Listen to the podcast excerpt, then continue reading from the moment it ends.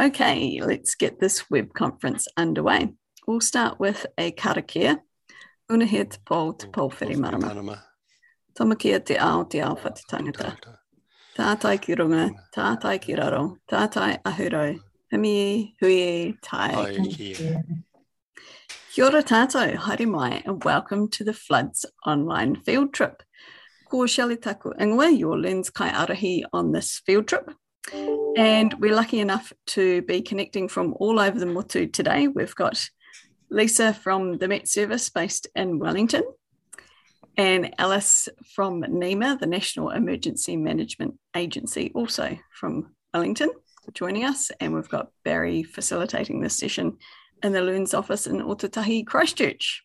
And I'm speaking to you from Ōtepoti, Dunedin, um, on a rather cold winter's morning, but Luckily, it's not raining, so we don't have to deal with any imminent flooding emergencies.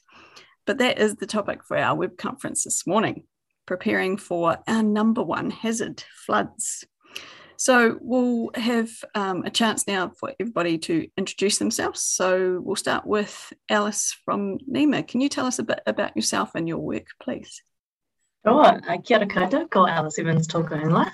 Um, hi, my name is Alice, and I am a hazard risk management advisor at the National Emergency Management Agency. Um, our team's role is basically to help integrate science into uh, planning for emergencies. Um, so we do an array of different things and we work across all the different hazards, but obviously flooding being our number one hazard, we do quite a lot in the flood space. Um, yeah, it's a really interesting space to be in. I love science, but I also love um, helping people and um, supporting communities and supporting our local civil defence groups to do that is um, a really great job. So, yeah, thank you for having me. Kia ora, thanks, Alice. And Lisa. Kia ora, ko Lisa Murray ahau. Um, my job at, is at Met Service, our national weather service, and I um, lead the team that do all the communication about the weather. So, letting you know about when severe weather is coming, you know, uh, those heavy downpours that cause the flooding, uh, thunderstorms, big broad scale events. And I got into doing the uh, sort of communication side of that because I realized there was a gap between the science and, and the general public. So I was trying to talk about the weather in ways people understand.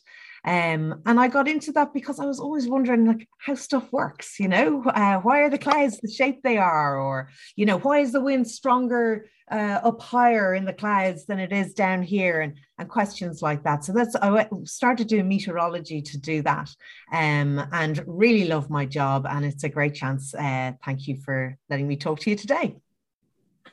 Good stuff. And yeah, I'm I'm really interested in the weather as well. And I think a lot of people are. There's always a lot of talk about the weather and it directly relates to our topic of floods, of course, and helps us to better understand when we might get flooding um, and the severity of it. So thank you very much to Lisa and Alice for joining us this morning. Um, we have some questions on behalf of students that couldn't join us today. Um, so we'll get started. Uh, the first question what are the best ways of finding information when there is extreme rainfall and you wonder if you're at risk of flooding? I think, Lisa, this is a good question for you. Well, I can certainly start. I'm sure Alice could add to it as well. Um, well, first of all, knowing if rain is coming and severe weather is coming. So, Met Service will issue uh, severe weather watches and warnings when there's any sort of heavy rain around. So, a watch is when uh, they're sort of giving you a heads up. There could be some heavy rain, you know, keep an eye on the weather forecast. Um, a warning, an orange warning, is when we get 100 millimeters of rain in just 24 hours. So, we're going to start seeing some surface flooding there, you know. Uh, uh, rivers and streams will rise rapidly if you got that amount of rain. And then we also have red warnings. Now, these are for the really, really big events. These are where we'll probably see a state of emergency declared. We'll see rivers burst their banks, you know, homes flooding, uh, you know, paddocks flooding, so that we have to look after livestock. So they're the three main warnings that you can get. And we also do thunderstorm warnings and people think they're included in uh, those other ones, but they're not because thunderstorms are really tricky to forecast. So we can forecast that all the ingredients are there, like the atmosphere is we call it unstable because there's warm air at the bottom and cold at the top, and they want to be like this. So there's all this movement. But uh, when we get thunderstorms, where they pop up is like choosing the kernel of popcorn in the pot that'll pop. You know, it's really hard. But we do put out warnings for them, and they should be considered red warnings when they come out. They'll only sometimes get half an hour warning for those. And when they come, it's a good idea to get inside pretty quickly. Excellent, thank you. And remember, you can watch the videos from the field trip to learn more about this sort of thing. We did a, a really cool little video at the Met Service in Wellington, and we even got to be in front of the green screen, which makes us look like we're the pro weather forecasters. That was great fun. Um, and we talked a bit more about weather warnings. And also, one of the things you can do if you want to be a weather person is on uh, the Met Service website, we have a thing called Radar. And Radar actually tracks the rain as it's coming in over the country. And you can see where it's light rain and you can see where it's really heavy rain. So you can follow that as it's happening. Every seven and a half minutes, it gets updated and you can see it coming in over the country or over where you are. Yeah, I definitely use that. I find it quite helpful. I'm thinking, oh, okay, so I want to go out for a, a big mountain bike ride for two or three hours or something. Is it going to rain on me? And then I try and track the radar and it's like, oh, is it coming towards me? Is it going away? It's very helpful. I like to pretend to be a weather forecaster. it's a good tool. It's a good tool.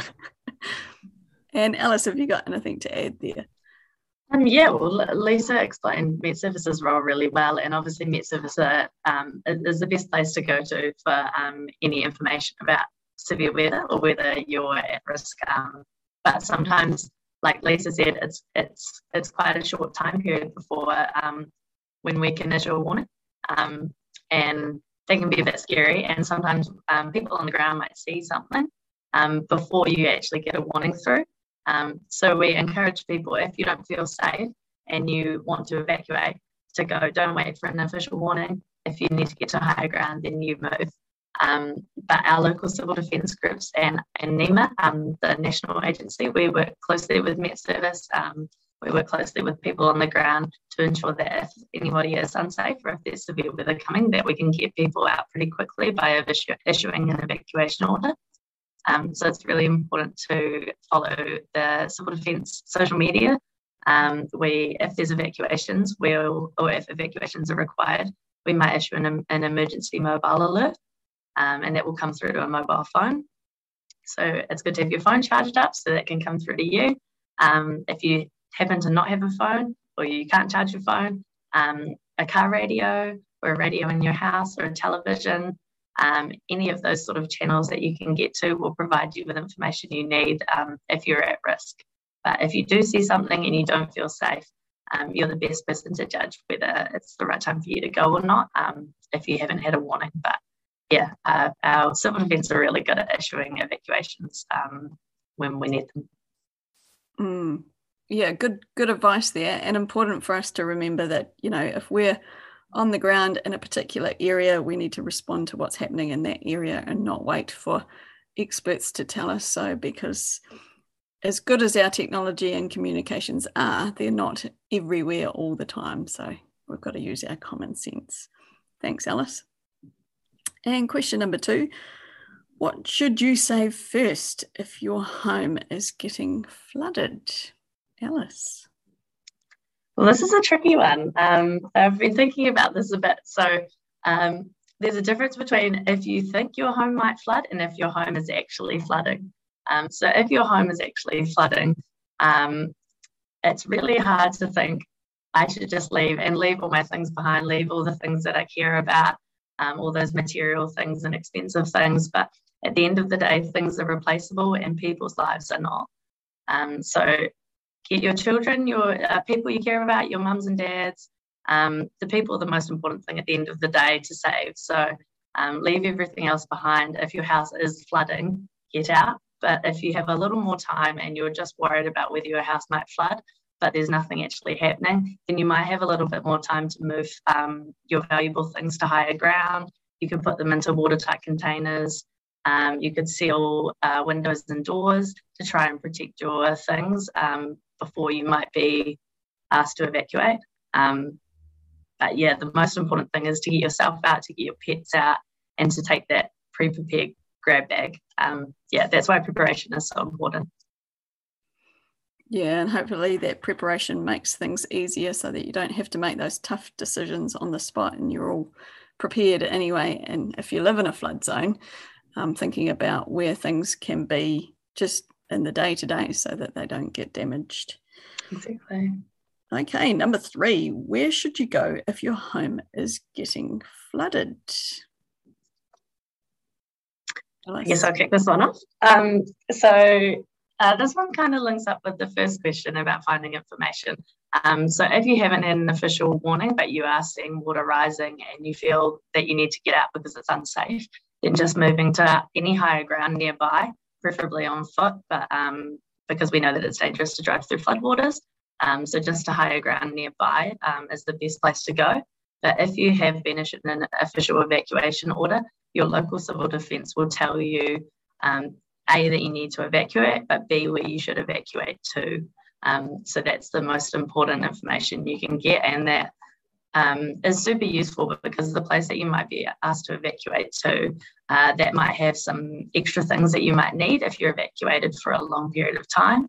Um, whereas if you just go somewhere random, there might not be anything for you that will help you sort of stay warm or feed you or um, yeah, look after you. So the best place to go is where your local civil defence will tell you.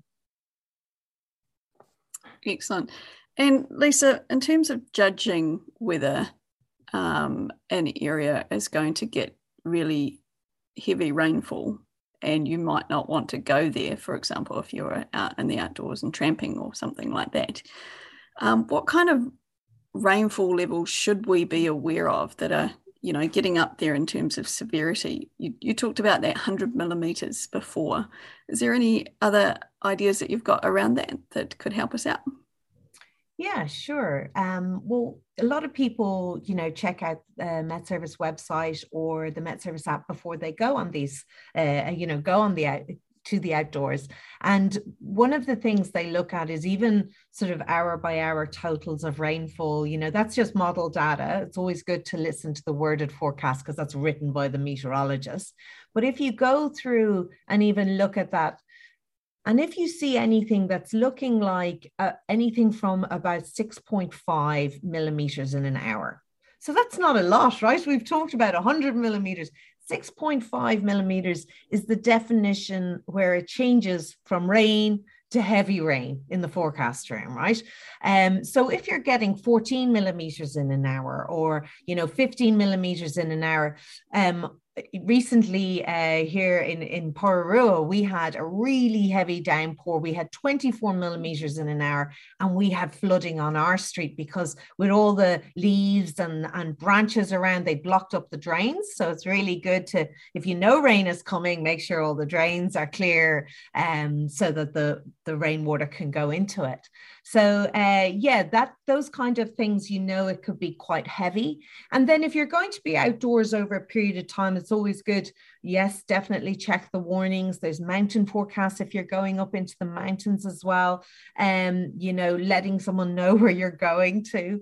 But if there's any risk of sort of heavy rain, one of the things in New Zealand that we do get, especially with thunderstorms and where they can give really localized downpours, is the rivers and streams can rise really rapidly. So if you're going out tramping and you're crossing rivers or streams, that's something to consider because it may not be safe if it rains to come back across them so you could get stuck up there.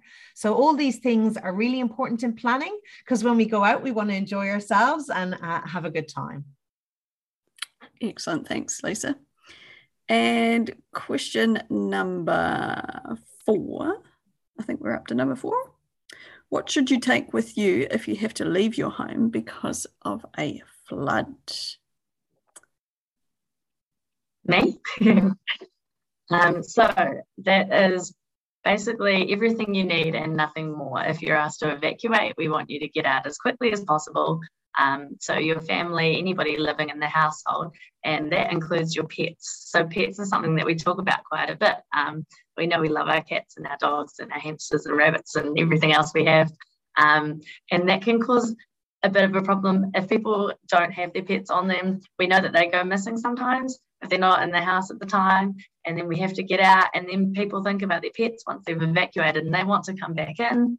Our emergency services have to go looking for them, but they're trying to protect people as well. So it's really important if we can evacuate with our pets to do that nice and quickly. Um, the other thing that we want to do is try and get them into a room early. Um, if we can confine them to the room and we know that there's bad weather coming, then that means that when we're asked to evacuate, our pet's already with us. Um, we don't have to go looking for them and we won't be wasting time when we might be in danger. Um, so that's pets. And then the other thing, of course, is our grab bag. Um, so if we're prepared and we've got a grab bag, which hopefully we all do, um, then we can just grab that, have it by the door, grab it, and get out nice and quickly. And that can have um, all your life essentials, things that you need that you can carry with you, because hopefully you're walking when you evacuate. Um, and it can also have other little valuable things that you might need if um, things in your home get damaged. That might be important documents or family photos, um, small things that you can take with you that are important to you. Yeah, and having those emergency supplies all all sorted and, and ready to go. It doesn't have to be a flash bag that you buy. It might be something you've just created yourself or a corner of your your pantry that you've got sorted so that you know that there's non-perishable food that's going to keep that you can grab at the last moment. Good stuff. Thanks, Alice. And question number five Should you do anything different if you're away from home, say on holiday or at a different location um, that may be at risk of flooding? I could start this one, Alice, in that it's really good to. Um, so what we do at Met Services, we're trying to give you a heads up about the, the rainfall ahead of time. So it's really good if you're going on holidays, check the weather for that region. And, you know, you can also set your app to get uh, the warnings for that region and that kind of thing. So you're educating yourself about the type of weather there is there ahead of time. So that's really useful. Um, so it's a bit of pre planning. But then if you are away, I will hand this over to Alice and she can take over from there. Yeah. So if you are away, um, it's a tricky one because we know that when we go away on holiday, it's possibly not the first thing that we're thinking about. We're not thinking about um, what emergency items we might need to bring with us because we're just thinking about going and having a good time and having fun. Um, but just because you're away somewhere else for a short time, it doesn't mean that um, an emergency will not happen while you're away. Um, it's amazing the stories we hear about people who go away for one or two nights and then um, an event hits when they're in a location that they're not that familiar with. And that can be much scarier than being somewhere that you are familiar with. Um, so it's really good if you can take your grab bag with you. It's good if you have a grab bag in your car because then you automatically have it on you wherever you're driving or um, going away. If you can put a little grab bag in your suitcase if you're flying. Um, but the safety procedures are the same effectively if you feel unsafe to evacuate, um, but fo- follow the instructions of the local civil defence group. So if you're in a different region, say you live in Wellington, but you're flying up to Auckland, then the group you want to listen to is the Auckland Civil Defence Group. Um, and also just the National Civil Defence website can um, give you national information as well, which is really awesome. Um, but yeah, the, the, the safety protocols are essentially the same. You need your grab bag if you're going to evacuate. You want to make sure everyone in your household, your, your friends and family and whānau are safe. Um, and if you have any pets with you, to take them as well. Yeah, really good advice. And I think thinking about, you know, those practical things that we just need um, normally, like shoes that we can walk in, rather than, oh, we're going somewhere flash for the weekend. We don't need these practical things. Well, perhaps we, we do need to keep those things in mind, even when we're away for something that we think may not require it. Excellent answers. Thank you very much to Lisa and Alice for your answers this morning. It's been a pleasure talking to you and getting all your, your great knowledge. So thanks for joining us. Um, and remember, you can watch the videos that go with this field trip to learn a little bit more. But thanks again, and I hope you've enjoyed this session and can join us on another field trip soon. Ngā mihi nui, and that brings our LEARNZ Web conference to an end.